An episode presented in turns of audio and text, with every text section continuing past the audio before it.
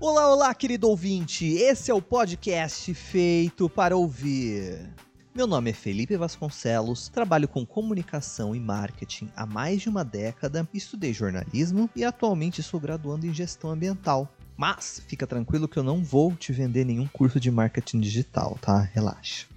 Semanalmente será postado aqui no podcast, nas principais plataformas de streaming, episódios feitos para ouvir sobre assuntos variados relacionados com áreas que eu tenho mais afinidade, sabe? Como comportamento, marketing, tendência, sustentabilidade ou meio ambiente.